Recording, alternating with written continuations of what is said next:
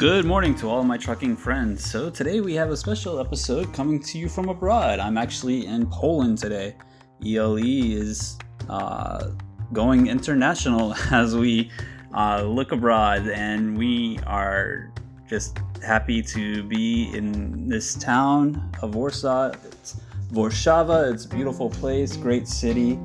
I don't see a lot of tractor trailers to be honest with you, but maybe that'll change. Uh, I've done a lot of visiting. If you want to see photos, then just head over to our Instagram page and you can see that. And that's going to do it for today. But honestly, I'm just very happy to be here and to be walking around town wearing my ELE Logistics t shirt. Every driver who comes over to work at ELE gets one of their own. So I know that is reason enough for you guys to want to join in. So that does it for today, and I will talk to you soon. Please do us a favor and go ahead and subscribe to this channel as it will help us greatly, and be sure to follow ELE's social media accounts. You can find us on Facebook, and our Instagram account is ELE underscore logistics. Again, that's ELE underscore logistics.